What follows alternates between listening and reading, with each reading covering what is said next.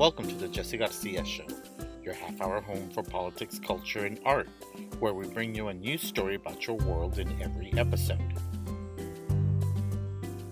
Today's guest is Joseph Soza, a gay Latino activist from Ohio who works in civil rights.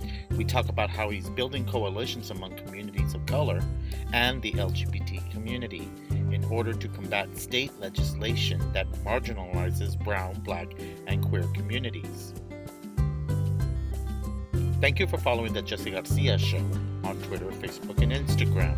For more information about the podcast, visit jessegarciashow.com. Years ago, when I was a young man, I embarked on a journey of becoming an activist after getting tired of conservative politicians making me the scapegoat. They pinned public health crises and the breakdown of the family and divorces somehow on the gay community. And then those very same Republicans in the next election would blame economic problems on brown people, especially immigrants, accusing them of either working hard to steal jobs or being too lazy living off welfare. The logic in their arguments never really made sense, but that wasn't the purpose to begin with. They just wanted to divide people, us versus them, convincing the majority of the population to hate on the minority. It's a familiar playbook, and it is used by conservatives across the country. Sadly, these very same communities are still being harassed and attacked by state legislatures. In Ohio, you have statewide elected officials who passed a law that allows medical professionals and insurers to deny patients who are LGBTQ. Doctors could literally turn away someone in need of life saving services just because they go against their value system. Never mind that they took an oath. Luckily for us, there will always be a gay Latino ready to take on the challenge, just like I did two decades ago. Ohio native Joseph Soza took on the role of activism early in life. He has a passion for social change and a vision for a more equitable and affirming Ohio.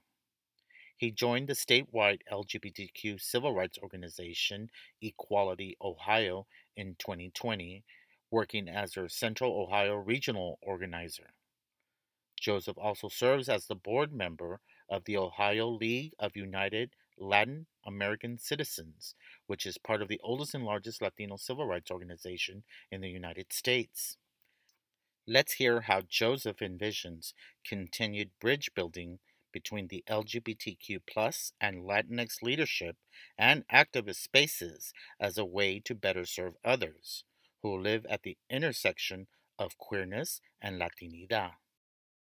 I want to welcome to the show Joseph Soza, Central Ohio Regional Organizer for Equality Ohio, an organization that's been around for 16 years defending the rights of LGBTQ people in the Buckeye State.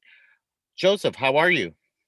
I'm great, Jesse. I'm just excited to be here talking to you and doing well, thriving. Thank what about you? you?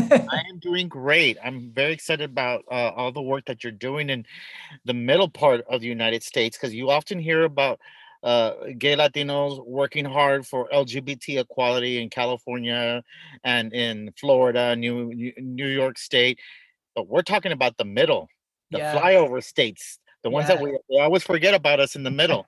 I say us because I used to live in Texas and Dallas, and we did a lot of organizing and when people started throwing out money and and sending out big names to kind of like help lgbt folks uh organize they forget about us in the middle yeah. and you're right there in ohio. So before we start our talk tell us a little bit about yourself. Yeah so i oh where do i begin? Who am i? I i i hold a lot of hats. I do a lot of things. So at this in this moment um activist, organizer. Um, I'll also identify as an artist and a writer. That's in my own time. Um, and I, yeah, I've been on this journey actually, especially when when doing activism and organizing work. I've you know having like an outlet is so so important kind of like an escape and a return to yourself and self-care. And so um, i find that in creative projects in writing poetry and all of that. And i've been on this um, I've I've been on this thing lately where you know not everything has to be um, commodified to be valid. Like i can identify as a writer because i write even though i don't i don't i'm not published right? I can identify as an artist because i create even though i you know what i mean? Maybe i don't commodify like it. So yeah so i don't know. I i'm doing a lot of things right now. Um yeah i i i, I noticed about you is that you have a very amazing background. You studied foreign languages. I did. Yeah. Again, what one of my personality traits it's both a, a, a, quality trait and a toxic trait is that i have a hard time i'm indecisive i have a hard time making decisions. So so back when i was in in school in college i couldn't even decide a focus right? I studied foreign languages i studied history global international studies um, yeah a lot of a lot of different things. I studied abroad in china and lived there for half a year um, just interested in, in a lot. And I attribute some of that, I think, to my upbringing, which itself is incredibly varied and diverse. I am mixed culture. My dad is of Span- Spanish descent. Um, he identifies as white Caucasian. Um, and my mom is Puerto Rican, Boricua. Um, and so I grew up with kind of uh, the dual culture, and then also grew up in a very religious home. I was actually a pastor's kid. oh um, yeah pentecostal upbringing at that. So a very specific uh very intense holiness movement um you know religious upbringing to growing to, up in that religious household what made you get involved in the civil rights arena? Well frankly i mean i experienced you know personally a lot of a lot of a lot of shit. I'm not allowed to curse.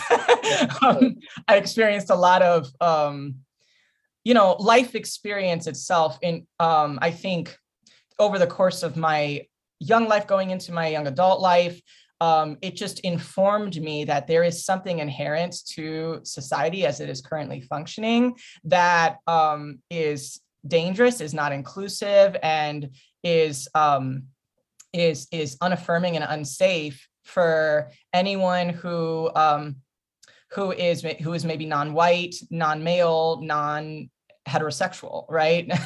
non-cisgender. And so for myself, I realized at a very young age, oh shit, I I am an individual who lives at the intersection of being a gay man, being, um, you know, uh, being Hispanic, Latino, you know, but and but growing up uh, in mostly white spaces, right? Growing up in like small towns in Ohio, in Ohio? Um, I lived in a lot of different actually areas of Ohio. Probably the longest period of time was in Canton, Ohio, um, where where I lived, and I went to school there as well. Um, and when it comes to like diversity and and all of that, it's uh, mo- you know mostly white people and then african americans and then like you know a small amount of latinos and in the in the places that i grew up um, it wasn't a lot of puerto ricans um, specifically so culturally i was very kind of alone right in a lot of a lot of the places that i grew up in um, and then uh, all I think a lot of us that are LGBTQ have that experience where we feel like we're the only ones, right? yeah. And we grow up very isolated and very alone. And I had that experience growing up with the pressures of being a pastor's kid. And then on top of that, my queerness showed. Um, you know, I think for the most part, I, I uh, a lot of people I think take me to be, uh, you know, have more of a feminine energy, and um, you know, also I write about this actually a lot about how I think my body even was a giveaway because I don't have like a masculine body. I'm using quotes there, right? I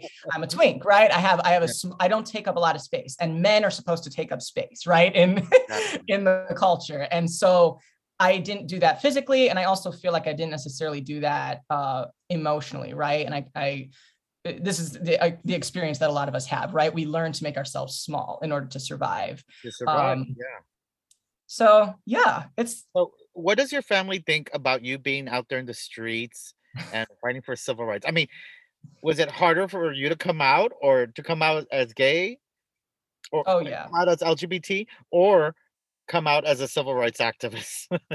Oh, for me, in my experience, it was definitely harder to come out as gay specifically. Yeah. Some of the activism, um, you know, I will give a little bit of credit to my family that, um, you know, I didn't I didn't grow up. Um, ooh, how do I put this? Let me put it this way: like my my family didn't vote for Trump, right? Um, my immediate family did not vote for Trump. My immediate family, in some ways, are conservative, like culturally conservative, but the sort of political conservatism that eh, you know that we've especially seen kind of blow up in the last um, half a decade. Yeah. Um, my parents weren't necessarily a part of that culture, right? Where I weren't necessarily like you, you know sometimes i've seen in like white churches in particular where they mesh patriotism and like white supremacy frankly with yeah. their Christianity.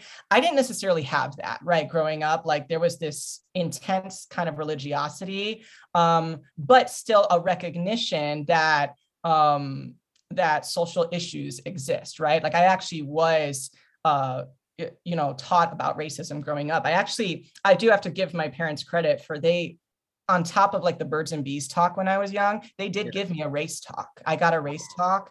Um, i even got a rape talk actually which is pretty prog- pretty progressive of my of my parents.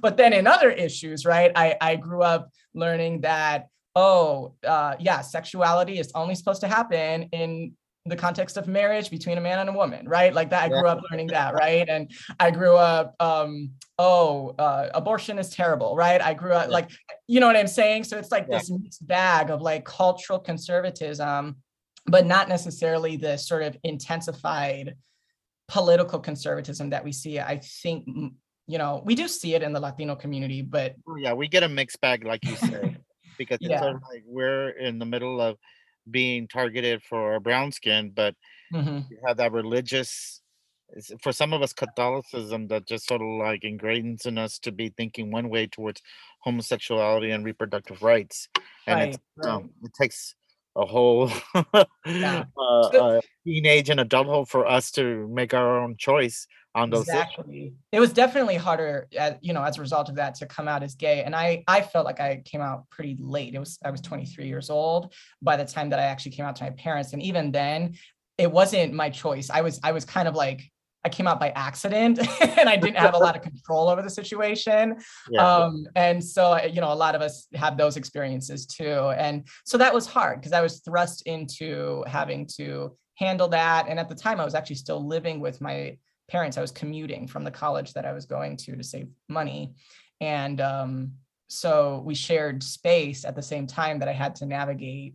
Living in Ohio is hard like you just said. It's kind of hard for minorities to get some traction on important issues when 81% of its residents are white and they're probably conservative. Mm-hmm. Uh, what coalitions have you been building on the ground to get some progressive ideas uh, passed or yeah.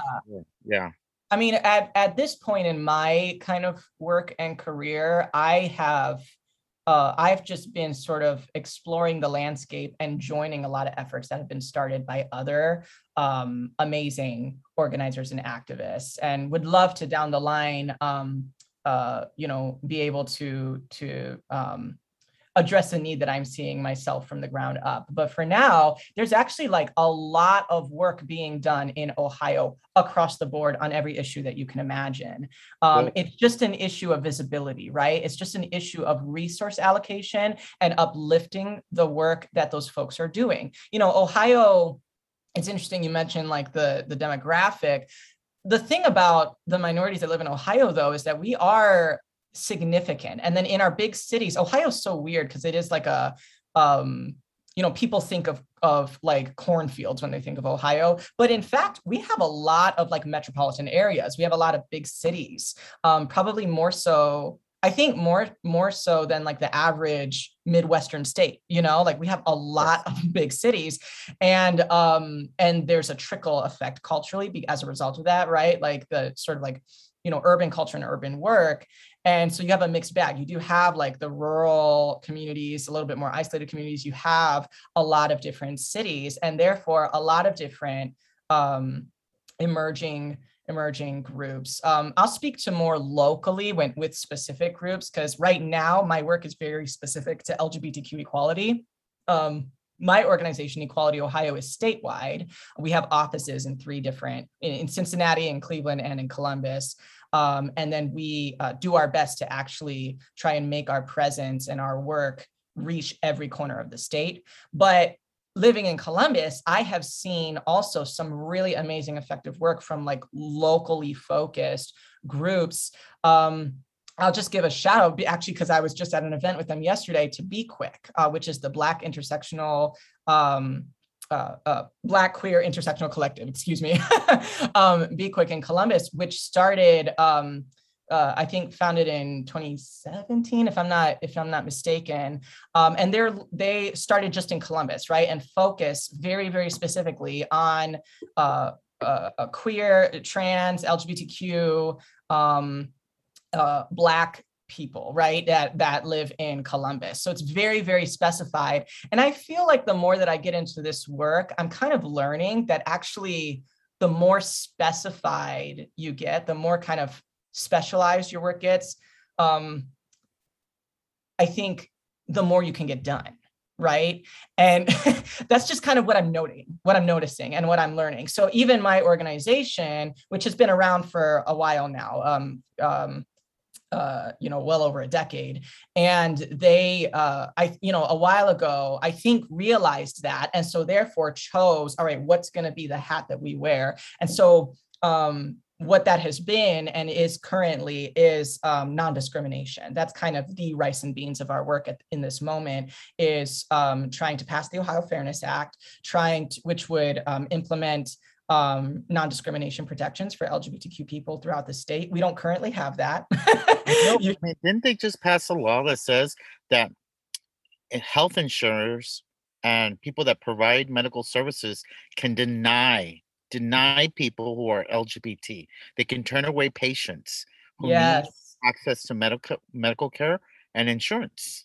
It's horrible. It's yeah, the medical conscience clause. And you know what our legislators did is they um I can't believe like this is not there's no way this is constitutional. They snuck it in to the budget. They were working on the state budget and it was just snuck in as an amendment to the budget, hoping it would go unnoticed. We noticed it and made a lot of noise, made a lot of noise, but it was it was um you know they they they worked so quickly you know and and ended up sneaking it through and it did pass and you know here's the thing about that specific uh that specific thing um it's actually not just LGBTQ people that are impacted by it. The lang- what, what they did is they included this, this language in this amendment. Um, the way that the language is written, it actually says that it makes it seem that if for any reason a medical provider if it goes against their conscience to provide you know to provide service they can deny. Serve a woman who's pregnant and unmarried? Right. Divorced couple I mean, right. where does it? Where do you draw the line? you and know, this is a talking point that actually I I always like to. I always like to say and make people realize people who are not LGBTQ or people who maybe don't know much about LGBTQ life and the issues that impact us. I'm always trying to push the talking point that one of the reasons you should care about these issues is actually because um, they oftentimes Im- will impact you as well, right? I think about, for example, um, you know, tr- it, with transphobia and the way that transphobia often ha- happens, transphobic um, discrimination uh, can happen to a cisgender woman, right? All that it would take is for the discriminator to just have the perception, right, that um, well, she doesn't uh, wear skirts right right like you like oh you're not feminine enough what's up? Right or you're not you know i mean anyone really can be impacted by homophobia and transphobia um you know not to mention the fact that uh you know uh who who is it the famous quote that says like um you know something along the lines if if if if anyone is without equality, then none of us have, right? None of us have yeah. equality. Um, and I just, I, I, that's, that rings so true, right? When working on, uh, when doing this work, when being in the activism world. Exactly. It's just, it's just, it's really sad that they go after one community and they think that it's not going to affect theirs, but it's just Mhm. that it's the beginning, the first domino to fall, you know. And of course, they go after the the population that barely has any numbers, eh, the most marginalized population. They'll go after it because it'll be an easy win, uh, and then they'll work on the next person that they need to make a scapegoat Mhm. in the legislature Yeah. to get their uh, social engineering agenda passed. Uh, another thing, um, you've been active in the LGBT community for quite some time, and now you're organizing in the Latino community. You just got recently uh, appointed to the state board of LULAC, one of Yeah. the organizations that I'm very familiar with, and I'm very and I support to this day. So I want to applaud you for that. Uh, how are you working to get LGBTQ Latinos involved in both the queer space and the Latinx space? Yeah, yeah, that's whew, that is something that um yeah, I'm real passionate about because I actually noticed um, you know, a few years ago when I first moved to Columbus that, you know, a lot of LGBT spaces tended to be white, right? Predominantly white, uh, not just in terms of the actual individuals, right? And the and the people, but it's like the culture, right? It's like the values. It's like what is the what's the type of like culture that gets The pressed, right? programming, what we're Yeah. celebrating. and then who's in leadership, right? Who's Yeah. all those things, right? So the LGBTQ spaces were like really white centric. And then noting that, uh, you know, I go into like Latino specific spaces that are like, we're specifically a space, a lot of times you're very hetero, right? That's just Yeah. kind of what happens. Very hetero, very cisgender, and, um, you know, like very binary, right? Yes. and this is you know so here here's those of us who live at this intersection it's like this is why oh um dr kimberlé crenshaw is like my hero but by the way she's i just recently actually learned that she's from um from Canton, where I spent so much time. I'm like, yes, but thank you to Dr. Kimberlé Crenshaw for um, coining the term intersectionality and bringing that idea into, you know, bringing language to that idea because here we are at this intersection we need intentional work right? Uh, we need work being done that intentionally has uh, folks living at all sorts of intersections in mind right? And so lgbtq latinos being of course personally an intersection i care deeply about.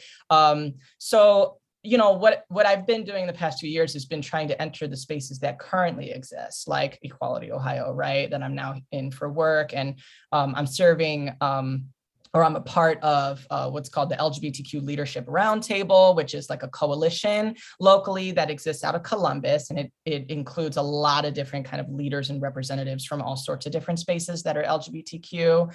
Um, been joining those spaces, and then of course been joining Latino spaces such as LULAC.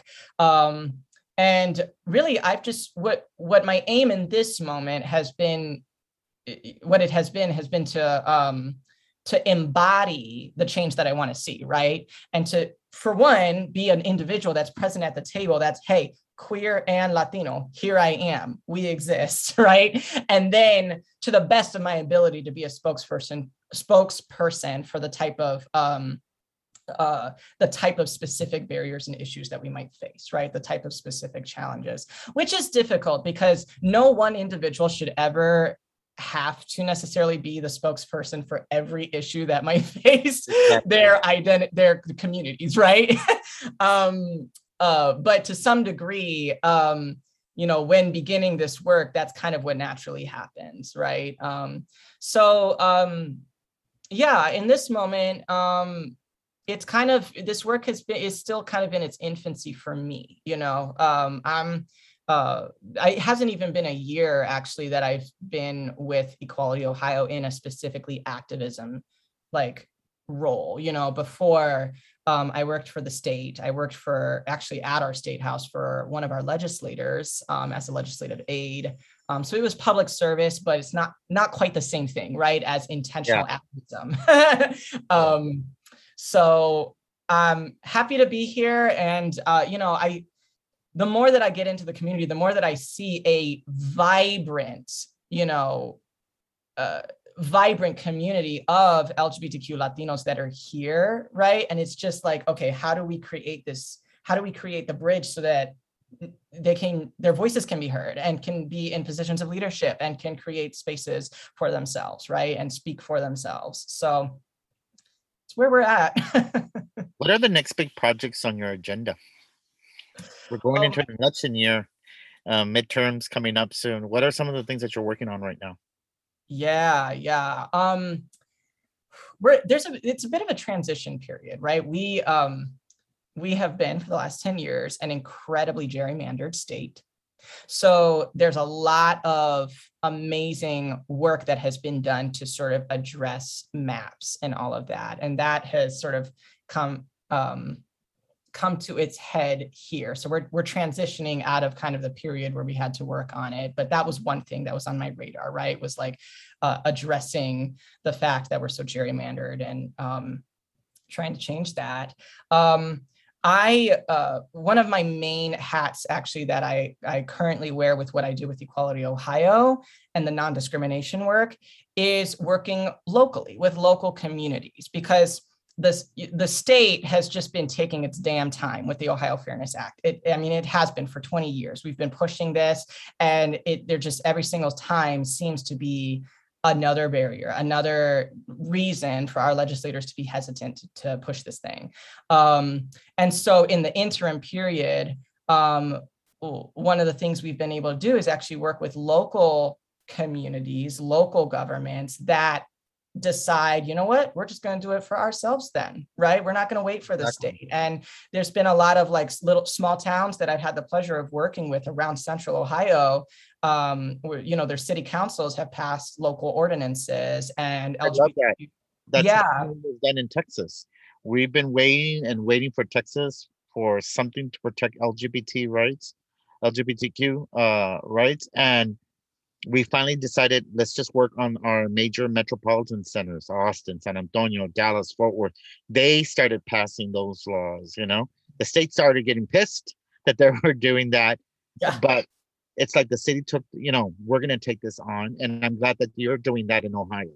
Yeah especially because of something you spoke to earlier right about um you know historically a lot of like LGBTQ movement work and activism ends up getting focused in like the you know the huge metropolitan areas and there's a danger sometimes of people that are in those like middle you know geographical locations to get forgotten about right like yes. statewide that's true but even within the state you know like I see it, right? Like a lot of the resources that are available to the community are concentrated in Cleveland, in Columbus, in Cincinnati. So how do we then get out of those bubbles and reach the folks that are that are in the rural areas of Ohio, right? Um, that are in um, you know the counties that um, you know you just kind of skip over on the map and forget and drive through. And you know there's the hell is real sign and then you just keep driving just to get the hell out of it. But the thing is there's there's lgbtq people in that county right? There's lgbtq people living there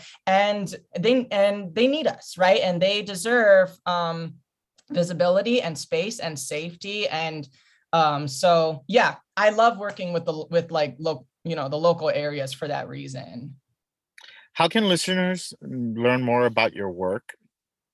Where can they uh, get um, information on Equality mm. Ohio? So for Equality Ohio, I'll just shout out the website itself, which is equalityohio.org. Pretty simple.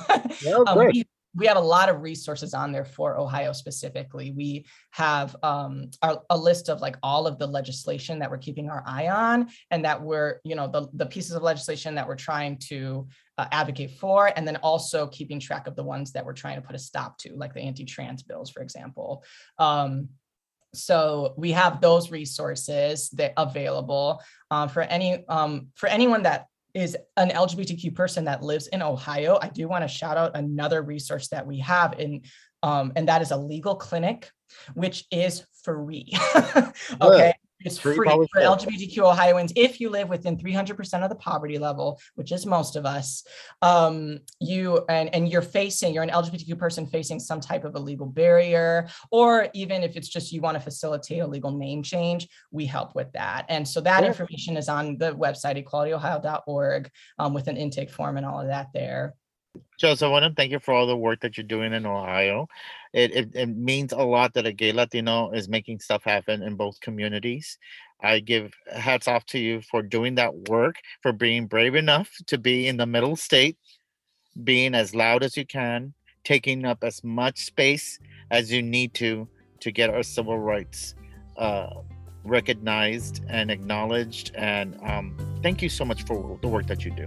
Well, thank you, Jesse. Thank you for this space and this wonderful podcast you facilitate, all these amazing conversations. So it's a pleasure to join. thank you.